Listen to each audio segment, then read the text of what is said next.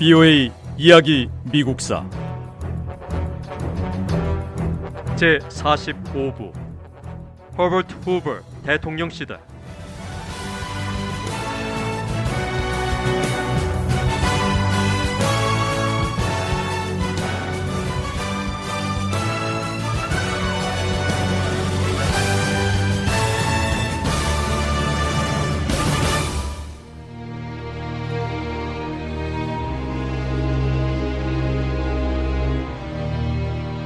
미국 주식 시장이 폭락했던 이유 가운데 하나는 미국인들이 주식에 돈을 너무 많이 썼기 때문입니다.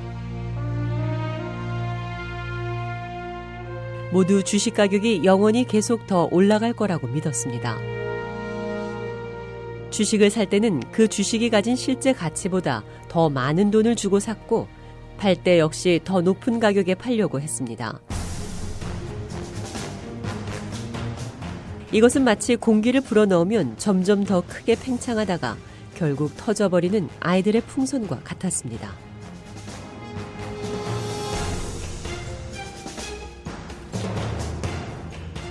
주식 시장이 폭락한 또 다른 중요한 이유는 기업 이윤은 지나치게 높은 데 비해서 노동자들의 임금은 너무 낮았기 때문입니다.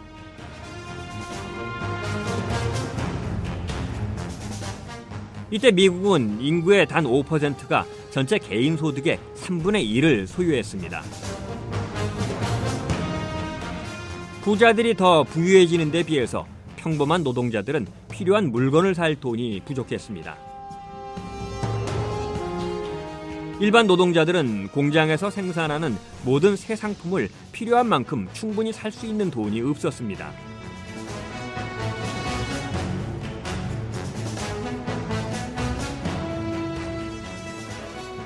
미국이 안고 있는 또 다른 문제는 기업들이 제대로 투자를 하지 않는다는 사실이었습니다. 기업은 새로운 공장이나 물자에 돈을 충분히 투자하지 않았습니다. 또 주식 시장 자체의 규정에도 문제가 있었습니다. 돈이 없어도 주식을 살 수 있게 했기 때문에 사람들은 주식을 살 돈이 없을 때에도 주식을 사들였습니다.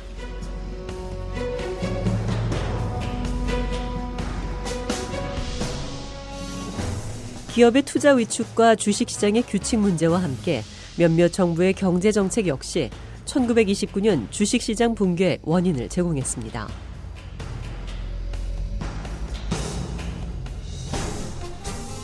정부의 세금 정책은 부자를 더욱 부자로 만들고 가난한 사람은 더 가난하게 만들었습니다. 정부는 미국 경제가 재앙에 가까운 위기를 맞았을 때도 국가 통화 공급량을 거의 통제하지 않았습니다.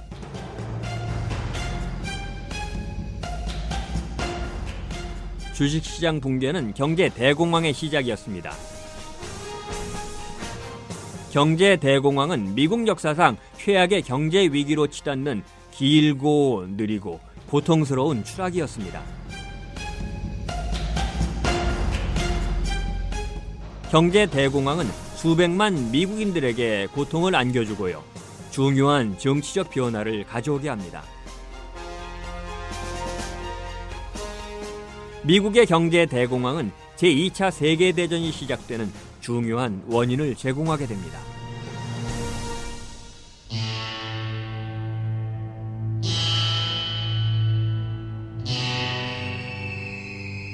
(1929년의) 주식시장 폭락은 미국 역사상 최악의 경제 위기의 시작을 알렸습니다. 미국인 수백만 명이 일자리를 잃었고 수천 명이 집을 잃었습니다.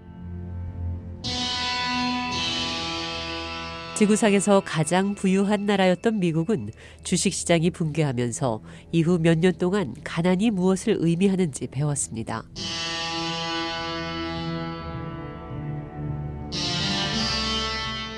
여러 분야에서 세계에서 가장 부유했던 나라의 국민들이 가난에 허덕였습니다. 미국인들은 주식 가격 폭락과 함께 고통스럽고 뼈저리게 가난을 경험했습니다. 지역과 집단, 직업을 막론하고 모든 분야, 모든 계층의 사람들이 힘들고 어려운 시간을 겪었습니다.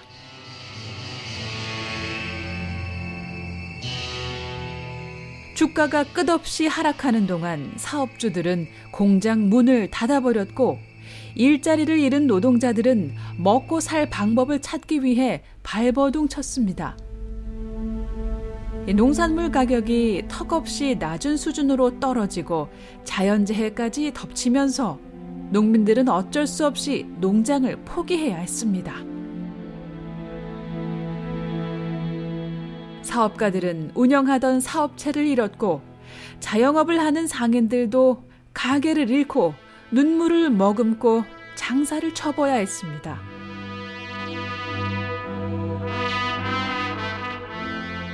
많은 미국인은 삶의 터전인 집까지 잃었습니다. 미국은 심각한 경제 위기에 빠졌습니다.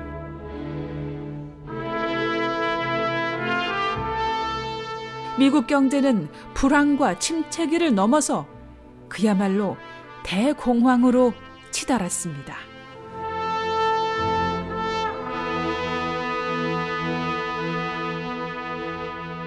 노벨 문학상 수상자로 미국의 가장 위대한 작가 중 한 명인 존 스타인벡은 미국 전역에 감도는 어두운 침체기를 끔찍하고 괴로운 시간이라고 표현했습니다.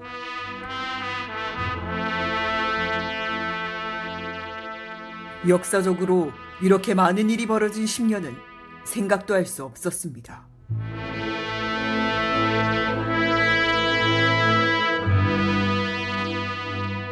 주식시장이 폭락하고 10년 동안 미국은 상상조차 하기 힘든 온갖 사건을 겪었습니다. 격렬한 변화가 일어났습니다.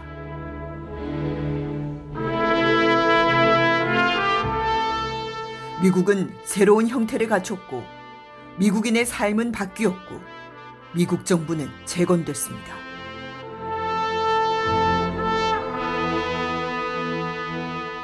주식시장이 붕괴하면서 공장과 광산, 제철소가 일제히 문을 닫았습니다. 그리고 누구도 아무것도 살 수 없었습니다. 먹을 것조차 없었습니다.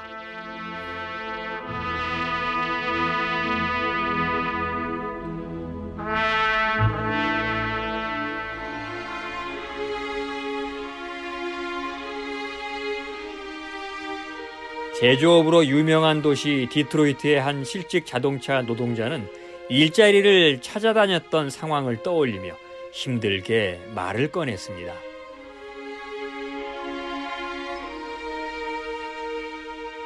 이른 아침 해가 뜨기 전에 일자리를 찾아서 쉐보레 공장으로 가는 길이었습니다. 날이 아직 밝지도 않았는데 우리가 도착하기 전에 경찰이 이미 거기 있었습니다. 경찰은 우리가 쉐보레 공장 고용 사무실로 가지 못하도록 손을 저으면서 멀리 떨어뜨리려 했습니다. 경찰은 우리를 향해서 아무것도 하지 마시오. 일자리가 없습니다. 일할 자리가 하나도 없습니다. 하고 소리쳤습니다. 우리는 발걸음을 돌려서 다른 자동차 회사로 향했습니다. 쏟아지는 눈을 맞으면서 눈길을 헤치고 천천히 걸었습니다.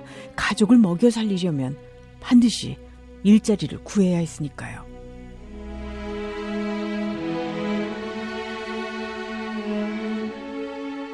그래서 이번에는 다찌 자동차 회사의 고용 사무실로 향했습니다.